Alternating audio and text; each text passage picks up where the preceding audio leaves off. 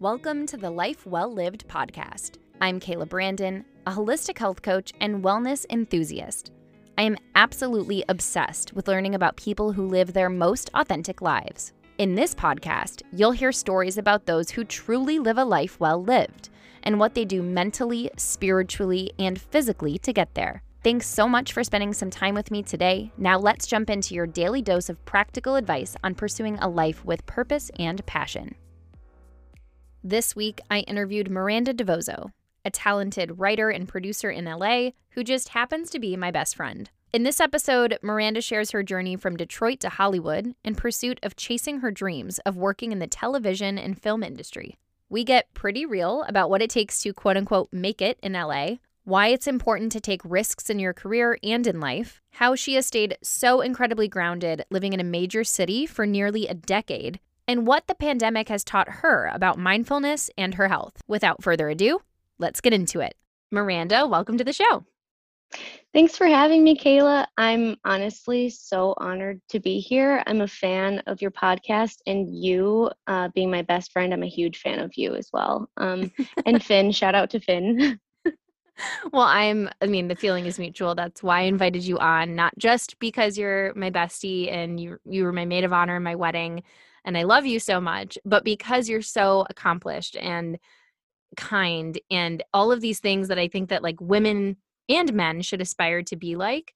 And you've done so much with your life in a short amount of time. Um, and so being fr- coming from the Midwest, I thought it would be great to have you on to showcase someone who kind of like quote unquote made it in L A. Um, I feel like those, there aren't that many people that I know personally that have done what you have done with your life and your career and, and your just general lifestyle. So before we dive in, tell us a little bit about you, who you are, kind of how you how you were raised, um, and and what you're doing today. Um, yeah, that's always like such a loaded question. Like, the, yeah, tell us about yourself. So I, I hope I'm able to answer this. Um, uh, obviously, I'm from Detroit. Um, grew up as you know your best friend, and it's a position I hold very dearly. Um, I grew up with a working class set of parents, and that really shaped my narrative for the rest of my life. And the, the both of them, particularly my dad, like inspires everything that I do. Um, you know, at, at certain points in my life, he'd had three jobs. Um, so really like watching him as I grew up, um, and watching how he supported us, he always really instilled in me, like, go after what you want, like, pursue your dreams with everything you have. Like, he's just, he's such a selfless person. And um, my dad went to U of M for journalism. And so he, he's like the best storyteller in our family. But um, after college, he had kids really soon and didn't really get to like pursue his dream. So growing up, I just like really looked up to him, and, you know, I think I learned a lot from him, and I got like the writing bug from him. Um, and yeah, so my dad is really the reason that I'm a writer. Um, and uh, yeah, really the reason that I'm here today. So uh, shout out to Jer Bear, my dad. Um, but I am a writer in T V and film. I moved to L A eight years ago after I like stalked my first boss um, because like how else was I supposed to get here? Um, but I moved here eight years ago. I started off as an assistant and worked my way up. Um, then I was a writer's assistant, then an associate producer. Um, I've worked on shows like When We Rise, which was on A B C. Um, I was a producer on Leah Remini's Scientology in the Aftermath, which was a wild run. Um, and most recently, I was a producer on The Thing About Pam, which was on N B C, um, which is probably the most challenging show that I've ever been on. And um, now, like that wrapped, and now I'm developing my own show with John Wells, who is like one of my all-time heroes. He created my favorite show, The West Wing. Um, and shows like Shameless and Animal Kingdom and the show Made on Netflix. Um, so I feel just like things have come full circle from when I was like a struggling assistant.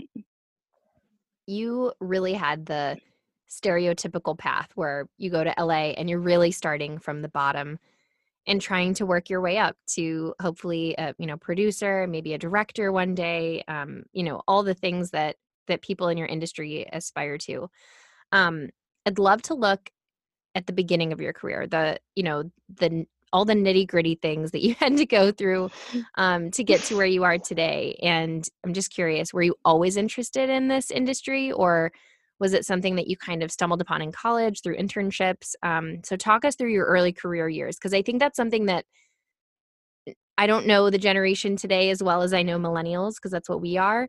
Um, but I think when we graduated college, we had a, a little bit more rosy picture of maybe what things would look like. And we were really shocked when reality hit. I don't know about Particularly you. Particularly the two of us. Yes, yeah. it was it was terrible. Yeah. So talk us through that. Yeah, I mean, I've always been like a really curious person by nature, um, so much so that I like make friends in the grocery store. Like I know each and every person in my neighborhood, um, and I, you know, grew up just asking people about their lives, and um, so because of my dad, because of his journalism, you know, path in school, and how much I like worshiped him and just looked up to him, I just instinctively went into journalism and um, studied that in college. And, you know, always was a huge fan of movies and film. I grew up, like, one of my favorite movies is All the President's Men, and um, Broadcast News, and Almost Famous, which chronicles the life of Cameron Crowe, who is a Rolling Stone, was a Rolling Stone writer turned to filmmaker. Um, and by the time like you and I in college started to get internships in journalism, the journalism that I like fell in love with in popular uh, T V and movies was just had disappeared. Um, you know, we were being asked to like write about things that would get the most clicks, and um, it just felt really soul-sucking, and It it felt really like invasive, and, you know, writing articles, it felt like I was making people talk about things that made them really uncomfortable. Um, so it really wasn't until I met um, my first boss, Dustin Lance Black. Um, I met him like early on in college when um, he spoke at my school, and I just very boldly asked him if I could keep in touch with him. Um, And I got his personal email and his phone number. His phone number I respected, but um, his email, I like, I just, I always looked up to him because he's found a way to integrate like stories about social justice and um, real life stories that actually like really mean something. He wrote the movie Milk um, and won an Academy Award for it. And he's just really like, um, he writes things that, uh, just expose like the underdogs and like the heroes of, of our world. Um, so he really taught me that like I could take journalism and the stories about real people and put them on T V and film.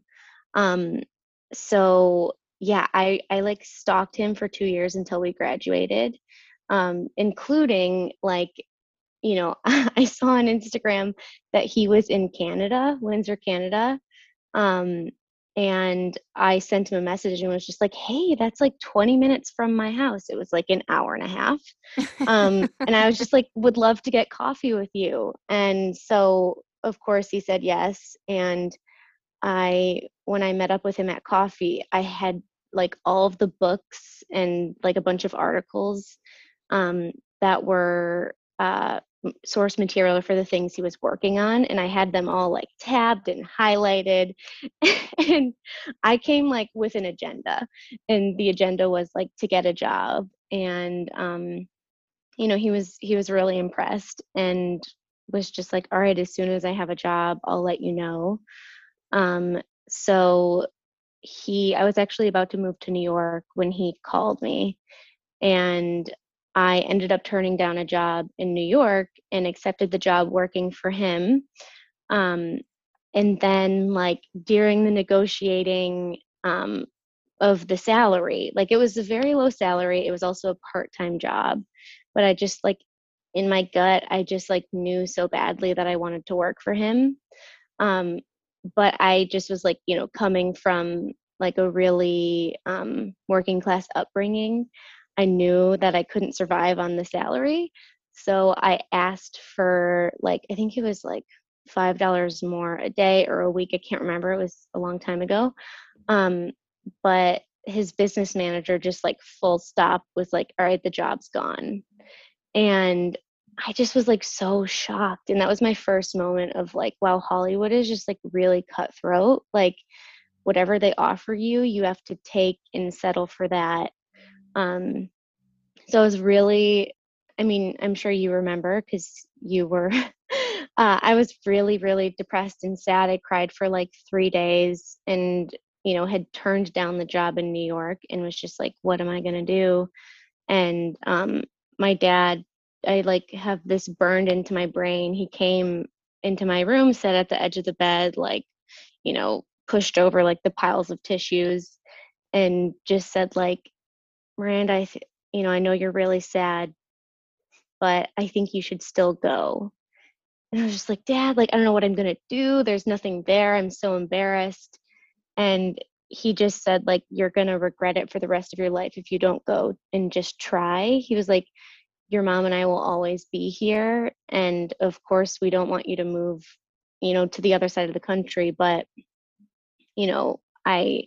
I just have so much faith that you'll be able to to work through this and figure it out. And so I moved here with no job, um, like four hundred dollars in my bank account and no place to live. Um, I moved in with like my cousin's friend who I didn't really know that well. Um, and then after a week, I got a job at Macy's, worked there for two weeks and like got myself settled. And um, then I, I emailed uh, Lance. Um, he goes by Lance, by the way. Um, so if I say Lance in the interview, I'm talking about Dustin Lance Black. Um, I emailed him and was just like, hey, I know you gave the job to somebody else, but just to let you know, I'm here. I'm working. Would love to just get coffee with you. Um, we met up for coffee and he was just like, I'm so impressed that you still moved here. Um, something happened with the person he hired and, you know, then I, I quit Macy's after two weeks, sorry, Macy's. And then I, I started working for him and I worked with him for almost four years.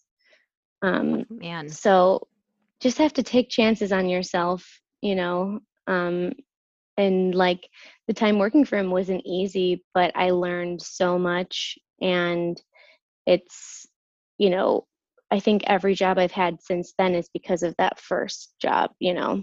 I think there's something to be said about taking a chance and just moving. And you don't always have to have all the answers. I'm also not advocating to put yourself in a, maybe an unsafe situation. Um, if you don't have a place to stay that's safe and reliable and you're a single girl, mm-hmm. I think um, that can be kind of like challenging and scary. But at the same time, there is a certain level of of risk tolerance that you have to have when pursuing your passions, and taking a chance like moving to L A when you're from the Midwest is a huge change. It's more expensive. It's further away from your family and all your friends and your support system. Like you said, you didn't have a job. You worked at Macy's.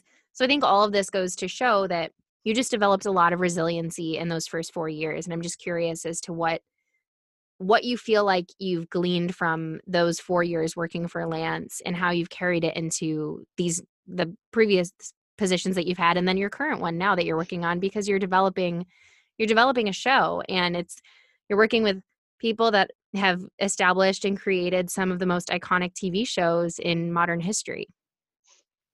Um, yeah, yeah, exactly. Um, I want to elaborate on one thing you said before, which is like, yeah, like it's really risky just getting up and moving. Um, and I have like a lot of people from Michigan or just, you know, our, my past reach out and ask for advice because they have this thing that they want to do. And it's always so flattering. Um, and I, I, I tell them all really the same thing. Um, you know, and they, they, well, actually, they all have the same thing that they tell me, is that they don't have enough money. Like, they just need to save up X, Y, and Z to move to this place. And I, I think if I had that mindset, I would be waiting forever, you know? And yeah, it was really scary, um, and really scary to only have like three digits in your bank account. Um, but like, if you have like such blind passion and you just like really believe in yourself, you can make it work. Um, I just, I just don't, I don't really believe in the, I have to have my ducks squared away in order to make this happen, you know? Um, and like, maybe I would have had a more comfortable experience if I had more money. Um, but I, I never grew up with money. So like, I'm not used to that.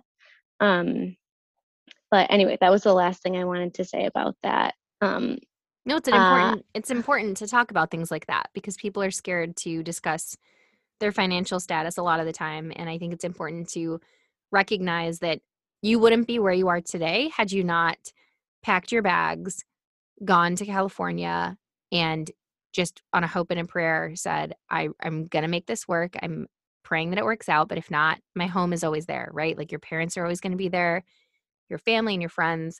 Michigan's not going anywhere, certainly. um, but L A is just one of those experiences where, especially when you're that young, like right after college, what do you have to lose? You literally have nothing to your name. I mean, I certainly didn't either, trust me. Um, so it's kind of like, what are you really risking if you don't take a chance when you're that age? I think that's such a, an important reminder for people in that age group. Yeah. Yeah. And like, if I wanted to move back to Michigan and get a job with the Detroit Free Press, like I totally could have. I just, I needed to check this off my list and give myself this chance before doing that. Um, uh, you know, but the, the things I learned like in the four years working for Lance and just like moving here, I really learned to be resilient. Um, there were so many times, especially in the first year, that I wanted to come home. Um, like talked to my mom every single day, talked to you every single day, just like oftentimes like searching for parking in a busy neighborhood at night, like having to walk like several blocks to get to my really small apartment that I shared a room with, with a stranger. Um, I feel like know, I stayed in that apartment. I'm just, you did. You did. You, you stayed in my in, like room that I shared with another person. And that person wasn't there. That's why I was visited. That's why I could stay. Cause I was yeah. like, this, we couldn't make this work otherwise. So I've witnessed, yeah, I got to witness all of that. And yeah, just hearing you describe it, I'm like having flashbacks, but it wasn't, I mean, it wasn't like dingy or anything, but it definitely, you know, shows just how much, how badly you wanted to be there because you were willing yeah. to share a room with someone you didn't know. And like, this wasn't college. This was a few years after. Yeah. I, I like, I took the bus, which like, there is basically no public transportation system in Los Angeles. Like the buses are super sketchy. Um, but yeah, I, I was just kind of willing to do anything. Um, but you know, I first working for Lance, I was like a typical, you know, personal assistant doing anything from his laundry to like all the grocery shopping. Um, like, and, and you know, over time, your boss starts to trust you more and like bring you into their creative process. Um, and pretty early on, I started helping him with a project called When We Rise. And I ended up like being the perfect assistant for that project because we had to interview a ton of different real life people. It chronicled the L G B T rights movement, um, like just after Stonewall in San Francisco. Um, and it chronicled from, you know, after Stonewall to when gay marriage got passed. But so I ended up really getting to use a lot of my journalism skills and help him, you know, interview these real life people. And I ended up learning so much more from him about like journalism and interviewing and like how to craft a story than I really did in school. I have to be honest, sorry. Um, and yeah, it just like those four years and really scraping by on, you know, the lunches that Lance and I would get together. I'd like save half of my lunch then for dinner. Um, it not only taught me resilience, but it taught me like gratitude for what I have now and the life that I've built. Um, and I just, I learned so much about myself too, and how much I could handle, and just like, you know, that I deserved to be here. Yeah. And you still, I mean, I, to this day, I feel like you're so grounded. Um, and L A can really be influential when it comes to having a certain lifestyle or having a lot of money, or, you know, presenting a, a certain lifestyle, I guess, that is appealing to um, people in your industry probably. So I'm just so impressed that you've like stayed so grounded. Do you feel like you have found people, whether coworkers or people in your industry, or just, you know, friends you've made along the way? Do you feel like you have like a community there that also keeps you grounded? Because that's another thing I think a lot of people are nervous about, is making friends all the way across the country, you know, moving coast to coast or moving to a different country where they know absolutely not a single soul. Yeah. Um, it was hard to make friends at first. Um, you know, so my first boss, Lance, really became my like whole life. And then it it wasn't until we moved to Vancouver to film um, this project that we were working on where I met like all of my friends. Um, and those people are still my friends to this day. Um, but that was like a, like my first year, my whole first year in L A, I wanted to leave. I hated it. I hated it because I didn't have my community here. Like I, I wasn't in a neighborhood where your neighbors are like out and about. It was very much like apartments, like everybody kept their doors shut. Um, and I think that was the hardest part for me, because I had like such a group of core friends growing up. Um, and I ended up reconnecting with some high school friends who also lived here. Um, uh, and yeah, like over time I was able to like build my community, and with every job that I had out here, I kind of like collected people along the way. Um, and I think that's also like one of the reasons I'm, you know, somewhat successful out here, is because I'm, again, like really curious, and I, I seek counsel in a lot of people, friends, but also the people who I'm working with. Like, I'm not afraid to just ask them like, hey, like, I know we're working and, you know, we have a lot to do, but I'd love to like get a half hour of your time just to ask you some questions. Um, so I ended up like interviewing all the people that I worked with, and, you know, in casual ways, not like, you know, sit down, let me record this, but just because I wanted to learn about their lives. And everybody has a different version of their, like, how they made it in L A story. And um, those people often became my mentors. Um, I met one of my mentors, Jessica Borshitsky, on the very first project that I ever worked on. And she really, like, after I stopped working for Lance, um, she helped me get almost every job I've had since then. Um, and, you know, it was just because I asked her to have lunch at Nordstrom one day, you know, yeah. um, I was, I knew she was going to Nordstrom. I was like, hey, can I tag along? Like, you know, helped her pick out some outfits, and she treated me to lunch, and, you know, we just clicked. And there have been so many people like that. And I think that's like my biggest like advice to anybody really in any career, is just like talk to the people around you, ask how they got there, and try to make a real connection with them. Because, you know, when you share with them what you're passionate about and what you want to do, um, you know, whether it's a couple months, a year down the road, when something opens up, they'll think about you and the experience you had with them. And, you know, that's exactly what happened with Jessica Borshitsky and I. I think the the importance of mentorship is such a, a lost art these days with, you know, we're all working virtually, and it's like harder to connect in person. Obviously, um, it's a little bit different potentially in your industry where writers' rooms are a thing. And I know you probably did a lot of Zoom writer writers' rooms in the past. Um, but that that personal in-person connection is essential for building not only just a, a general community in, in a new city, but also, like you said, to establish work relationships and mentors. And I feel like that's how people get jobs, just as you mentioned. That's how I've gotten every single one of my jobs, was not because I applied on LinkedIn. It's because someone knew someone who knew someone who knew me, and I could advocate for myself once I got my foot in the door. So um, like kind of in that same vein, can you talk about some of your biggest struggles and challenges, and then also your biggest triumphs? So something like The Thing About Pam, which I'm obsessed with and we just finished not too long ago. Yay. Um, yeah, like the biggest, I think, you know, there have been lots of big struggles. I think getting through the assistant years was a huge struggle.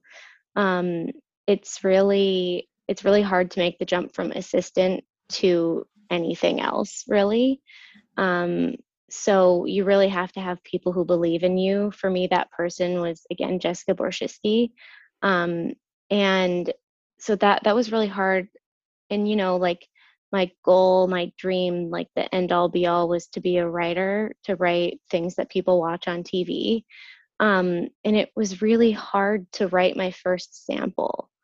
Um, and, you know, having no time as a personal assistant, like from the moment I wake up to the moment I go to bed is dedicated to the person who I'm an assistant to. So it really took like incredible discipline to, like, at the end of the day, whether it was like ten p.m. or one in the morning, to like sit down and write, even if it was just one sentence a day. And it, it took me years to write the first thing that I wrote. Um, but I'm so proud of myself for doing that. And like, I mean, I would decline offers to hang out with friends because I was like, no, no, no, like if I have just a couple hours to write this one thing, I'm going to do it. Um, so I think that's like the thing I'm most proud of, actually, that I was able to write an entire film while I was an assistant. Um, and, you know, no one's bought that film or anything yet, but I'm still so proud of it because it just like shows how hard I worked and just like how much I believed in myself. Um, And I think another thing I struggled really hard with, and I still struggle with today, is imposter syndrome and, you know, just not believing that I deserve a seat at the table. I think working with so many like accomplished creative people around me, particularly working for someone who was an Oscar winner every day, I would look at his writing and just say, oh my, like I, I should give up. Like I'll never be able to write anything based on this like Academy Award winner's work that I get to read every day. Um, and, you know, then once I got to know him, I understood that he also had imposter syndrome, and I would go and listen to lectures with some of my other heroes like Aaron Sorkin. Um, and I really spent a lot of time listening to other writers' stories and how um, listening to their struggles, and it it helped me. I like obviously I still struggle with it today, but um, like the biggest thing as like a creative person, you just have to. There's so many people who aren't going to believe in you and who will turn down your work and say it's not right for them. Um, and you like it's. really hard to just keep going when people reject you. It's just like dating, you know, you you feel like you're so perfect for this one person, like your script is so perfect for this production company, but they don't see what you see. Um, and at first it took me a really long time to recover from those rejections. Um, but I just, I don't know what it is. I don't know why I have this blind passion, but um, I just know that I'm supposed to be doing this. So I, I keep going, I keep swimming, I keep running. Um, and I think that's the hardest part, is just like overcoming the rejection. And because it's not like, um, I'm trying to describe it. Like, it's really hard to believe in yourself and believe that you're the most talented person in the room. It's really hard. And you have to have that like inflated ego to do this. And I'm not someone who has an inflated ego at all. Like I'm constantly like, oh, that, you know, I'm dyslexic and I grew up with like really bad grades in school. Um, and so I constantly think that I'm like not smart enough. I'm not, you know, the best at anything. So that was really hard to overcome. And I think it was like, you know, working for really accomplished people, listening to other writers, um, like Steven Spielberg is also dyslexic, which was really cool to to figure out. And he's like one of the most, accom- I mean, if not the most accomplished person in our in my industry. Um, so yeah, that that was the the biggest thing to overcome. And then I think, yeah, my biggest triumph, I guess, was was getting, I think my like first big break was my job on The Thing About Pam. Um, and that came and, recently. Yeah, that came, I got the job like a little over a year ago. That is what, I mean, that is wild. I hope people are paying attention because you just talked about so much that I just absolutely adore. And this is why I wanted you on the podcast, because you're just like a wealth of knowledge, but you're also so grounded and humble about everything, because I think everyone can relate to imposter syndrome. You clearly learn from others around you. And I think um, there's a quote, and I can't remember who it's attributed to, but the smartest people in the room are the ones that are doing the most listening. Usually, um, they're the they're the quiet ones that will take it all in, and then they might give their opinion, or they they might ask questions, but they're not the ones that are constantly raising their hand or leading all the meetings. Um, and so, I think that that kind that can kind of look different in different industries, but particularly in yours, I would assume that th- there's a lot of big personalities, right? And so if you're intimidated by that, it can of course affect your self-esteem and make you feel like you're not fitting a certain mold, or you're not as accomplished, or maybe you're not as great of a writer yet. Um, but everyone started somewhere. And I think that's kind of what your story is showing, is that, you know, you, you worked all these years, and just a year ago, you got your big break on The Thing About Pam, which, I mean, that, that was a great show. Um, it's based on a true story. Um, can you talk us through some of the prep that you had to do? Because you really used your journalism degree. And I remember talking to you during this time, and at first, because I didn't, I wasn't super familiar with the story until you told me about it. Um, at first, I was like, "Wow, that's some pretty dark stuff." And then once, obviously, I researched more. I mean, this, this is, these are people's lives. Like, this actually happened, and it's a terrible thing that happened. So, can you talk to us about the prep, but also like how that affected you emotionally and mentally as as a as a producer? So, The Thing About Pam, first of all, it's a story, a Midwest story, which I really related to. And it's about this woman, Pam Hupp, who is really relatable. She's like your friend. She's like your neighbor, a person you go to church with. And she's been, you know, accused allegedly of killing three people. She's confirmed, she's been convicted and has a life sentence in prison right now for killing one person. But um, she's this really manipulative and maniacal person who has turned this small town of Troy, Missouri, um, into like complete chaos. You know, like she was the last person to see three different people um, before they died. One of them was her best friend. The second one was her mom. And the third one is this disabled man who she murdered, Louis Gumpenberger. And so the The show chronicles like the three different murders and the trials surrounding them. So there was so much prep. Um, I was the first person hired onto the show.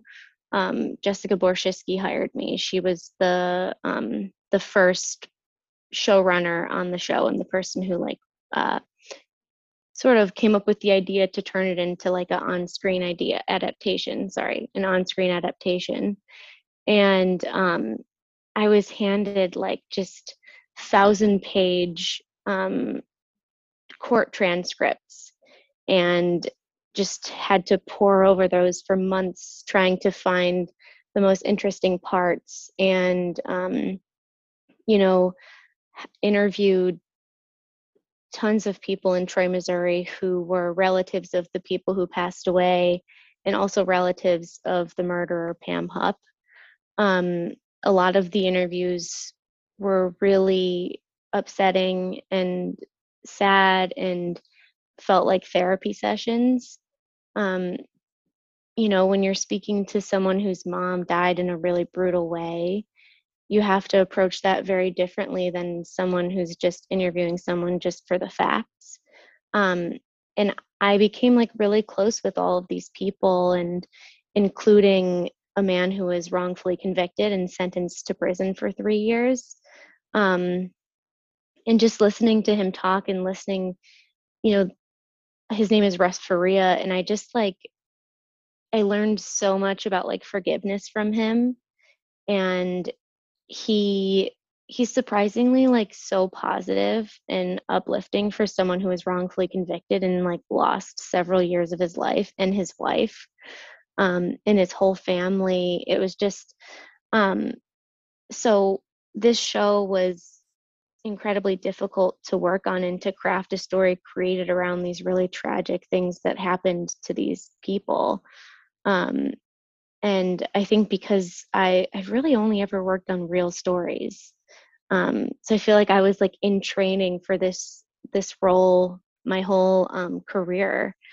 And yeah, it just, it was really, it was very difficult as well, because I was like our, I was one of the producers, but my main role was like researcher and like interviewing people. So I ended up having, like, I was the one who had to look at all the crime scene photos, and, um, you know, I was tasked with writing to Pam Hupp in prison. Um, she wrote me like a really cryptic letter back um, on in pencil on half of a page of ruled paper, and it said like, "Who are you with? Who are you? What do you want?" And then the last sentence was, "I thought you knew everything. Dot dot dot." That is. Um, Can I just say that is scary, because I feel like it just shows how absolutely insane and potentially mentally ill she is for for someone to allegedly kill all these people. And the people that you named, her best friend had cancer. Her mom, I mean, that's your mom. That'd be like, mm-hmm. Finn killing me. I would pr- please pray to God that that never happens. And then, you know, the disabled man, I was like, I'm pregnant, but I cried during that scene. And my husband, Ozzy, was like, "Are you okay?" And I'm like, no, because like of all the people for her to pick on and then create, you know, this, pull him into her web of lies and, and her money schemes. Why him? Oh my gosh. Anyway, I could go yeah. on. You have to watch the show if you have not seen it, but, um, all of this is making a lot of sense, because she really did sound, like just seem like a very evil at the core of who she is, like an evil, diabolical, and really unstable person. Yeah, and really manipulative. Like yeah. the the core of the show is really how she was able to fool an entire police department, detectives, a district attorney. She was able to really Um, use her like Midwest charm and just like, I'm the everyday woman, um, to her advantage, and um, really turned the story onto this other person. Um, so she's she's now currently being convicted for the murder of her best friend, Betsy Faria. Um, I th- I'm I think it'll go to trial in like September. I'm not really sure, um, but I'm really excited to to watch that and hopefully bring justice to a family who still doesn't have answers about like how their mom, their sister, their daughter died. So um, Gosh, yeah, it's really so upsetting. How do you, how do you manage that um, from a wellness perspective? Because obviously the work that you're doing is pretty heavy. Um, or I, I'm, I know you've moved on from that show now because the show is over, but during that time, it was also COVID, it's lockdowns, quarantine. I remember um, I saw you for the first time in two years recently, and it was emotional because none of us could really see each other for a long time, um, especially living so far away. So how how have you been, and what have you done for your mental health, your physical health, your spiritual health um, in light of COVID, and and how is that? How has your relationship with all of that changed in in the pandemic? Um, yeah, it was really hard to be working on such a, you know, scary topic while during the pandemic. Um, I, to be honest, I still have nightmares about Pam. Like she, she appears in my nightmares a lot more than I'd, more than I'd like to admit. Um, but, you know, during COVID especially, I I'd never really focused on my mental health. Um, like, yeah, living in California and just like working out more and the lifestyle here, that's like built in. But in terms of like um, getting diagnosed with depression and anxiety, um, I felt like during COVID, I really became determined to like work on myself more, because like what else was there to do? um, you know, it, it was, so I really used that time to, to put my mental health forward. And like my first therapy session was at the beginning of COVID. Um, and, you know, I met with a psychiatrist and I finally got on medication for my depression and anxiety. Um, and uh, yeah, I've been going steady with a therapist for like two years. Um, and it was just like so helpful. I also like, um, started to focus a lot more on my like health issues. Um, I was diagnosed with endometriosis and finally like saved up enough money to like have surgery to, um, like take care of that problem.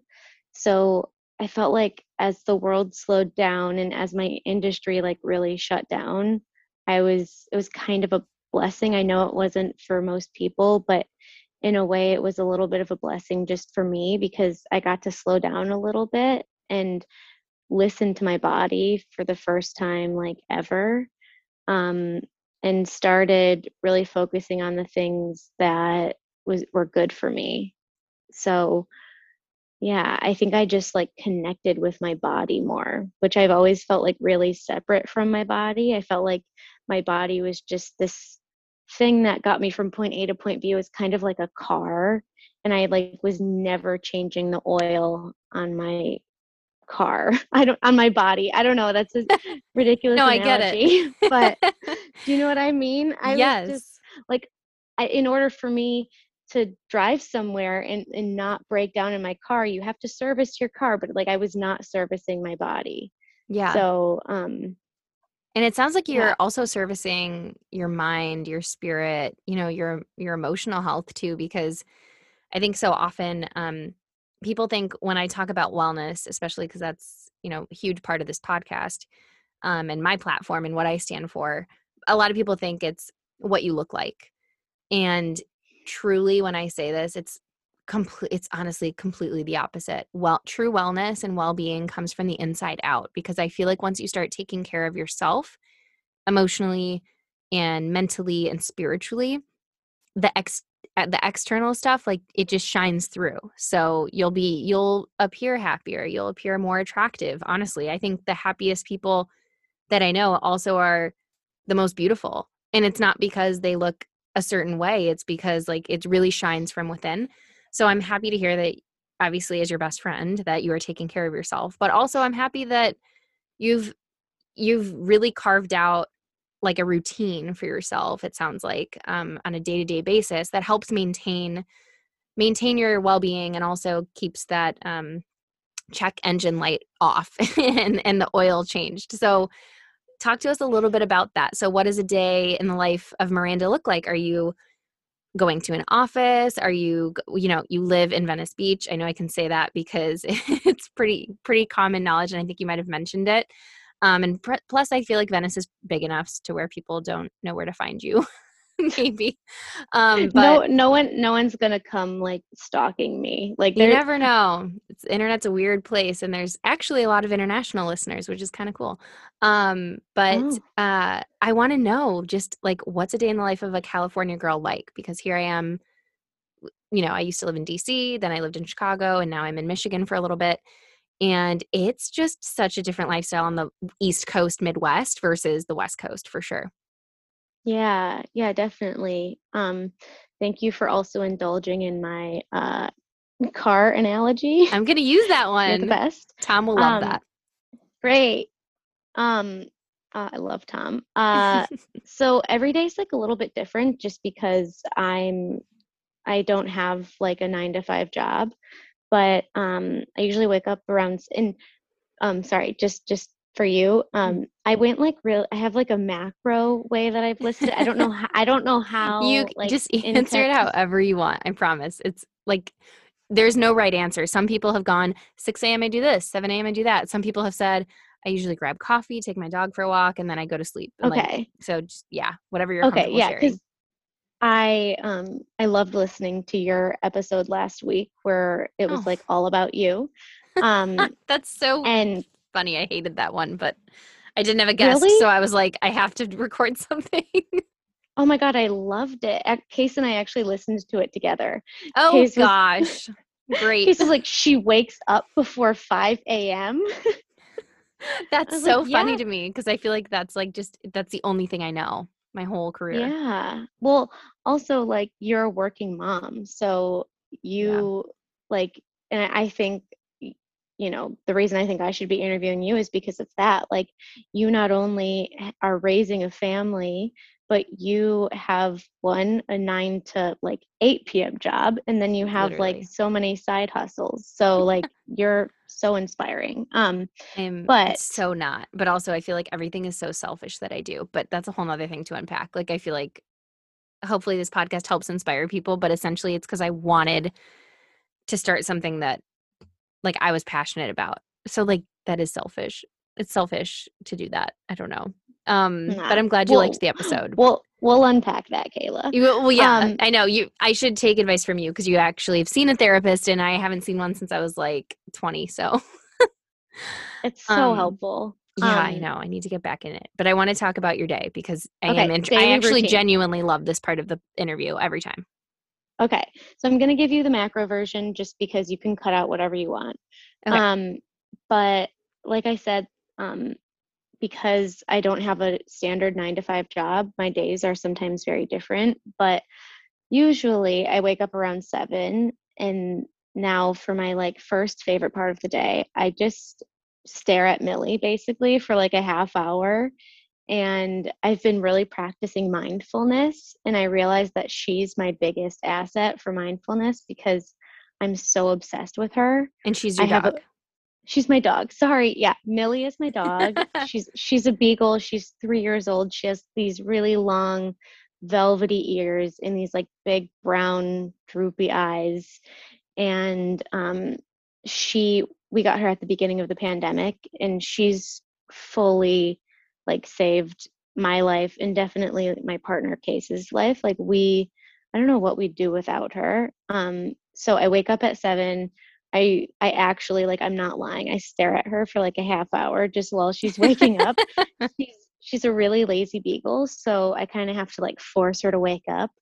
Um, and and she's really funny. She's kind of like a teenager who you're like dragging out of bed by their feet to get to school.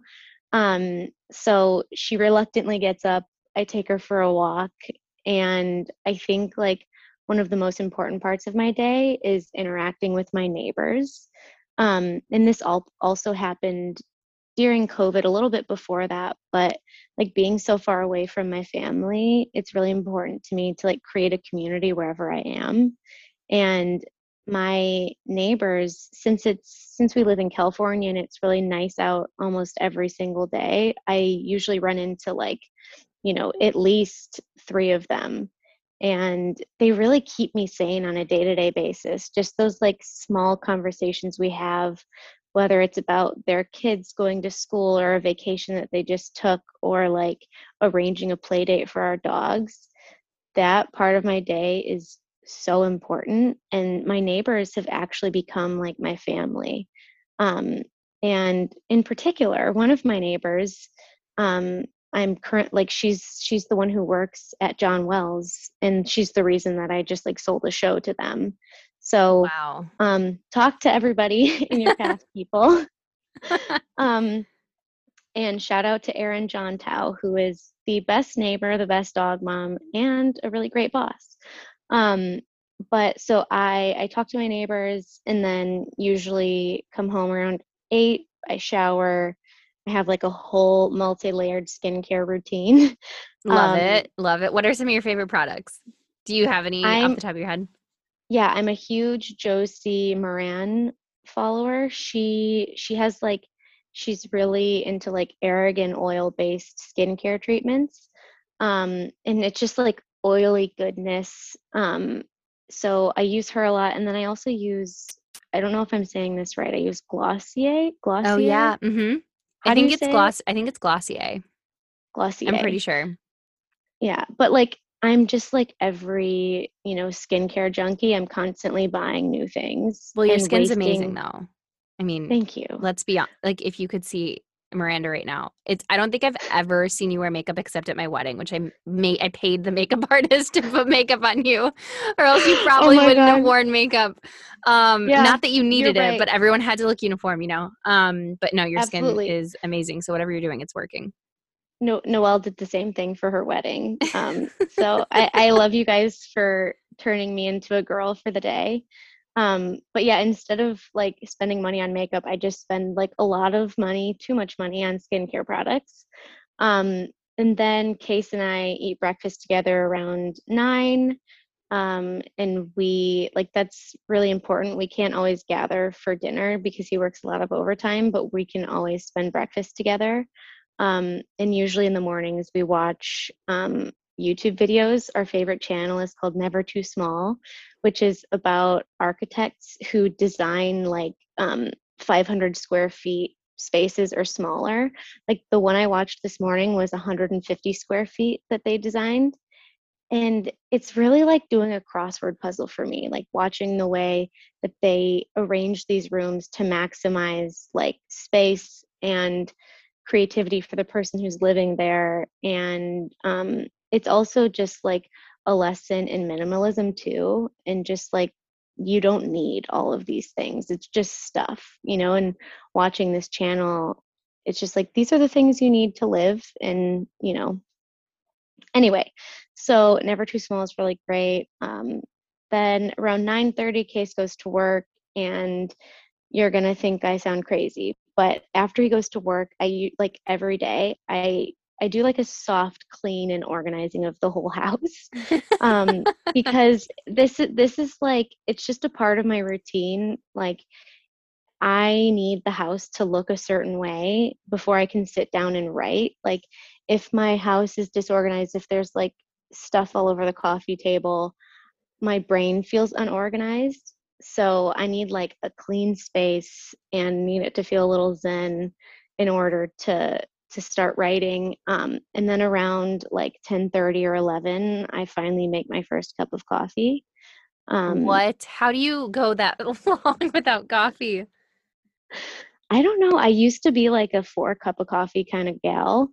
Um, but I have like really bad acid reflux and like issues with my bladder. And so for a while I gave up coffee, which was incredibly terrible to the people around me. I'm so sorry to my boyfriend Case. Um, but then I worked out a routine where I somehow am able to just have coffee at around eleven a.m. Um, and I make it on an espresso machine, which is also a part of my day where I practice mindfulness. Like I, before the pandemic, I used to go to coffee shops and like exclusively write there because I just loved listening to all the mechanics of somebody making a like fancy cup of coffee. Like, you know, the way it sounds when they um, steam the milk or clean the tools, like it's all just so inspiring to me. So actually learning how to do it myself during the pandemic was really fun. And, um, you know, makes me feel accomplished. I can make a great oat milk latte now. Um, so you're saving a lot of money, go, not going to those coffee shops, making it at home. Right. Yeah. It's like a whole production making it, but it's just like one of those parts of my day where I'm like really practicing mindfulness and tuning into like one thing. Um, and it feels like, yeah, something that I'm doing for myself. Like you, I feel so great when I go to a coffee shop and this like cute drink is in front of me. So that was also something during the pandemic that was just so fun to learn. Um, and then, yeah, after I have my cup of coffee, I sit and write for like three solid hours. Um, I really believe in not trying to write from like nine to five because my brain just gets so burnt out and I'm like way more productive in like the three to four hours a day that I set aside than if I were to just like stare at a screen and like bang my head against the wall when I can't think of an idea every minute, you know? Um, so, and then like some days before I write, like three to four days a week, I have a gym membership. I go to the gym. Um, and so that like three to four days a week. And then on the days that I don't do that, if I have to run an errand, I take my bike. Um, and I also, I also take Millie for like six walks a day. She's really spoiled. um, so, and those are other parts of my day where I really practice mindfulness. Um, and then around four or five P M, like three to four days a week, while I was an assistant, I developed a side hustle of walking dogs. And I used to walk a ton. Now I just walk a few, but I ended up keeping that side hustle, not because I like necessarily need all of the money, but it became such an important part of my routine. Um, I've always been really drawn to dogs, and they make me the happiest. Like, you know, my friends have a joke, like, you can't walk down the street with me. You'll lose me to a dog, like fifty yards back. Um, I have so experienced you really have to- this. Yes. Yeah. Um, so it just like became like my favorite escape, just like walking other people's dogs. And I've made some really great friends, um, like the owners of the dogs doing so. And it's really a great like ending to my like work day. And during my walks with these dogs and with Millie, if I have writer's block or I'm like struggling with a scene or struggling with inspiration, I always, always find it on these walks. Um, and like I used to listen to podcasts or listen to music on the walks, but um, like the past couple of years, I've just like really used the walks to one, I keep saying mindfulness, but I can't stress how important it is to practice mindfulness. Um, I like, you know, it's going to sound creepy or weird, but like, I will just pay attention to the way the dog's, um, you know, nails sound on the pavement, or just the things that they gravitate towards on the walks, or the way the wind feels, or, um, and yeah, that just became like the best escape. And then after those walks, come home, either I or Case make dinner. Um, we have like, we're both Virgos. Like the Virgo's main trait is organizing and just like being really type A about everything. So on our fridge, it's like, you know, all these different tiny little post-it notes in like this schedule. And we just like map out for the week what we're going to cook. So um, usually uh, Tuesdays and Thursdays are my day. So either Case or I make dinner. And then we watch something or read a book together, or I like watch Case play video games, um, and another skincare routine before bed. And then my favorite part of the day is carrying my beagle Millie to bed. Um, she like at the end of the night, all you have to say is like, want to go night night? And she like rolls over on her back, puts her legs up, and just like melts into my chest. And it's, it's just like the best ending to the day. And I wrap her like a burrito, and she's just a cozy little beagle all night. That is probably the most thorough, but also amazing day in the life that I've heard, because it sounds so balanced. And I'm, look, I work a nine to five, but I always front load my day um, with the most creative work between the hours of eight thirty and noon, because I know that that's when I'm my sharpest. That's when I have the best ideas. That's when my writing flows. And anything after like the lunchtime hour is more admin or meetings if I can help it. Um, so hearing that from just a writer's perspective, not even like corporate, but just knowing that basically you kind of do the same thing too, where you kind of front load your day with the work, and then you only have so many hours of work in you. You can't really work. No one is meant to work, in my opinion, like fifty, sixty, seventy hours a week. I think that's so unhealthy. But um, just, hearing how you, just hearing how you structured that, and then incorporated mindfulness and movement too with all the dog walks, be it Millie or others. I feel like that's another key component of it, right? Like you're just moving your body, you're eating intuitively, Um, so, or so it sounds, you're managing caffeine, you're managing stress. Like you're actually kind of a wellness guru, Miranda. I'm very oh, impressed. Stop. I knew this. I knew this before, but just hearing it like confirmed in this interview makes me so proud. Just happy Thanks. For you. I guess I, I guess I missed all the food as well. Like I do actually eat like pretty healthy. No, you um, do. Who I I follow. I think she's called Healthy Girl Kitchen. She's actually based yes. out of Michigan. Yes. Um. I I obviously found her because of you.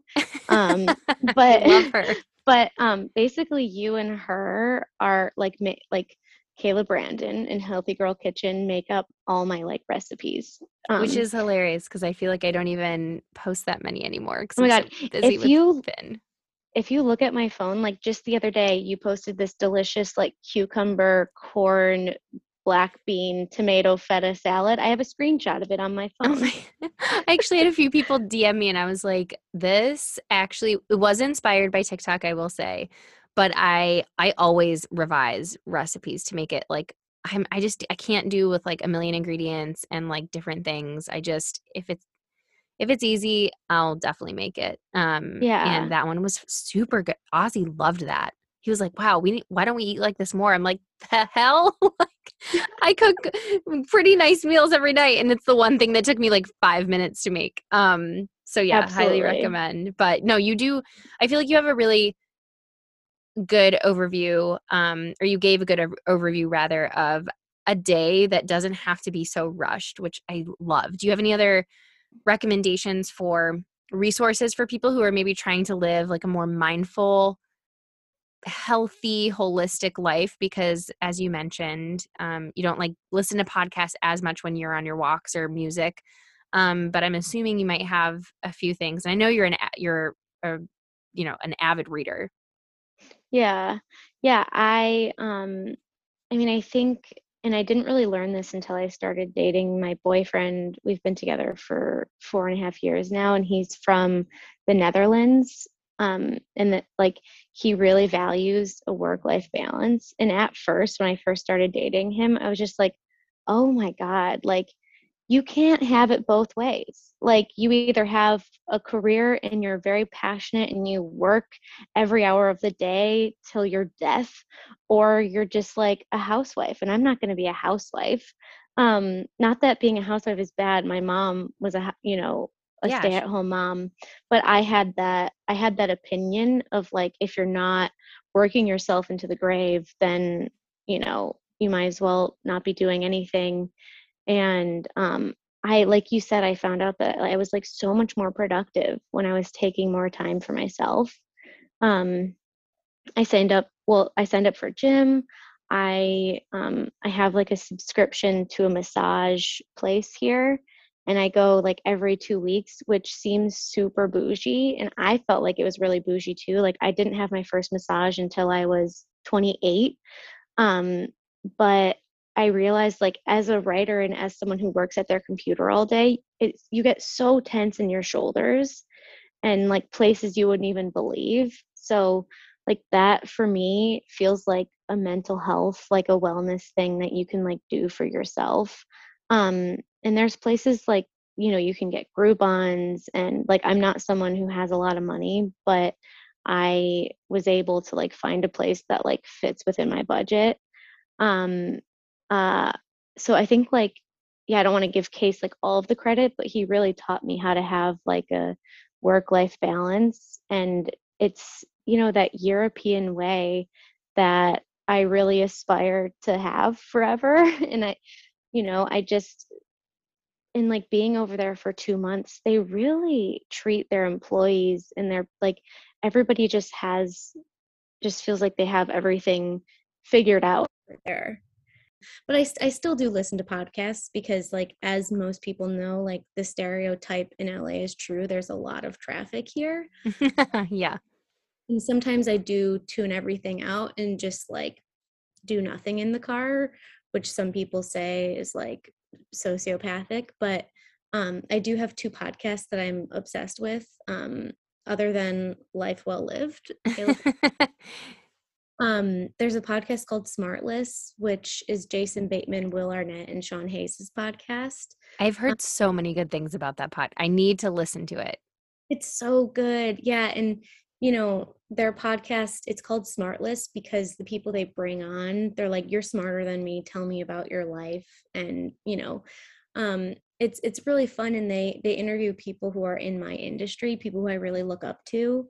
Um, and it's, you know, people's like origin stories, and it's really, um, inspiring for me to hear their stories and hear like what inspires them, how they got to where they are. Um, and then my second favorite one, I think you also listen to it, is Armchair Expert with Dax Shepard. I'm obsessed with his show. I think he's, I, I love him. I think he's a little bit of a narcissist sometimes, but he is so good at interviewing people. And he's also just, his voice is like butter. I just oh love his voice. I know. Well, and the best thing about Dax is he's so self-aware. Like he, yeah. he says, he, he will call himself a narcissist. Right. I- right. You know, I honestly, like, I started listening to his podcast before I, you know, found a therapist of my own. So like Dax Shepard felt like my therapist, as, as I'm sure many other people feel the same way about him. Um, but yeah. And it just like hearing how self-aware he is, is, you know, helped me reflect on myself too. And, um, yeah, it just, I really love that podcast. And he does, he also, he interviews people about their origin stories, but it feels like somehow, and I'm sure you can elaborate more on this, it feels like it's in the wellness and mental health space yeah. as well. Yeah. And addiction and sobriety. And I love how he, he always ties it back to sobriety somehow in almost every episode. So I've noticed, because that's a huge part of who he is. And I know that we both have, you know, can probably talk on a totally separate podcast about alcohol and like the the way it influences your mental health and how crappy it makes you feel. Um, and if that's your jam, like if you like like it, that's totally fine. But I think as you, most people as they get older tend to either drink less or they totally cut it out because yeah. they realize that, oh, I'm actually like, I love my life with without it. I'm a much happier person.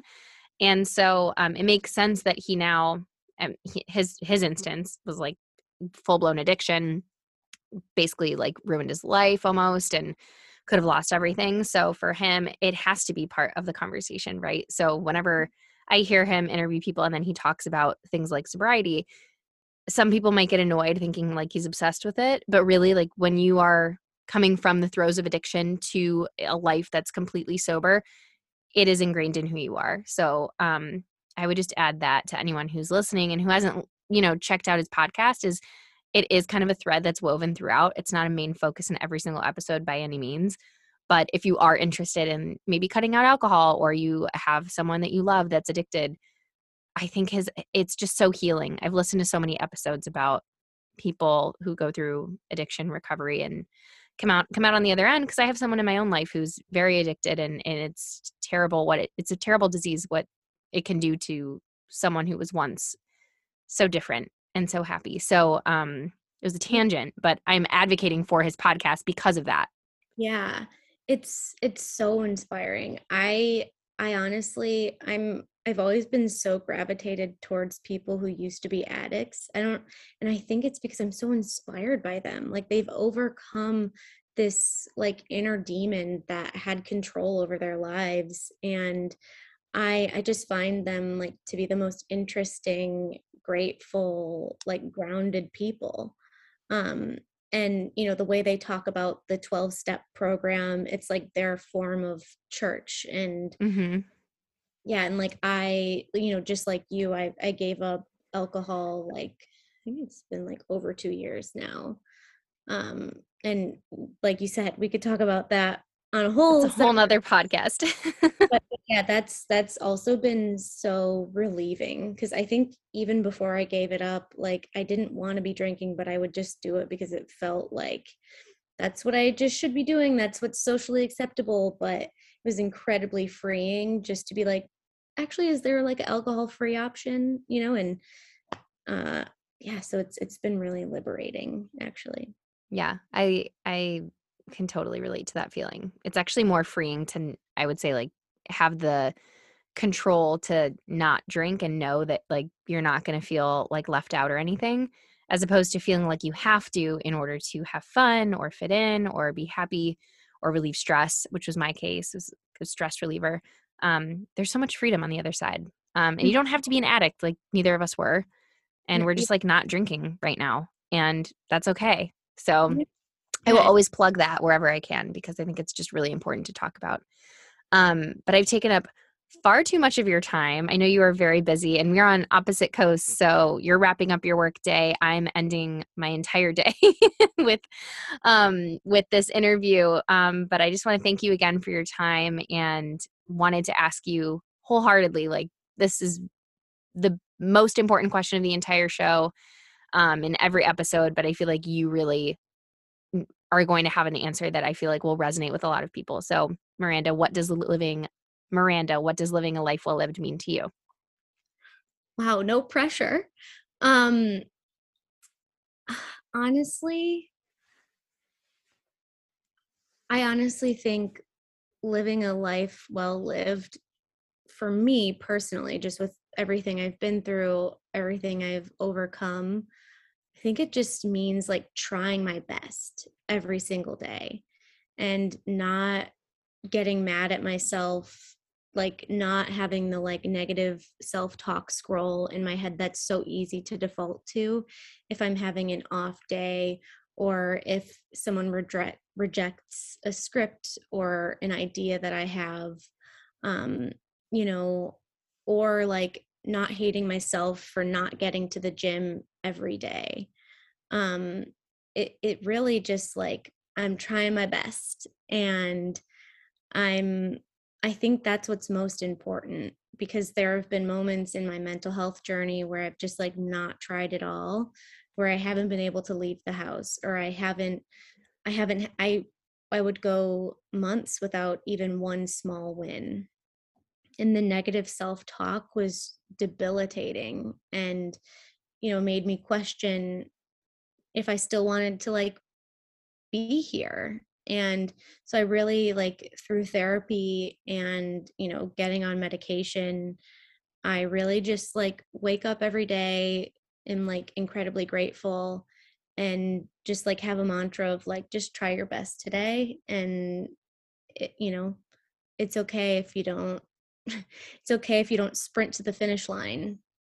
So I yeah, that's it. I don't know if that was like a okay answer, but no, that was, I think the small, I think the small shifts in the mindset are honestly the most profound, and we all need to give ourselves more grace, because I certainly can relate to n- having high expectations and having a full to-do list. And then when you don't get everything done, you feel like a failure. And that's just not the case. Maybe we should just lower our standards for ourselves. Yeah, exactly. Um, I always tell, like, I always tell you, if you're ever feeling down about yourself, just please call me, because I'm ready with a speech for you about like how wonderful. And I mean, I just like, you'll probably cut this out of the interview, but I think you're like the best, most caring, generous, like wonderful person on the planet. You're such a good mom. It's been like so cool watching as your best friend how you've like adapted into this new role. And I just, I can't wait to meet your kids as adults to see how they turn out with you as a mom. I just like, I cry thinking about it. I just like love you and Ozzy so much. Oh my gosh. Well, I'm definitely keeping that in, because that made me feel all warm and fuzzy inside, and it's not every day that you get compliments like that. Um, so we need to just remember this um, moment, but also it's, it's just such an honor to be able to share your story, because so often you are sharing other people's stories. You're asking other people about their lives. And I think it's just would be such a disservice to society, frankly, for us not to focus on you for once and share just all that you have to offer, because it's so much. And I know for a fact you're so generous with your time too. So you help mentor people who have questions about the industry or moving out to California from like, you know, the Midwest or, or the East Coast or something.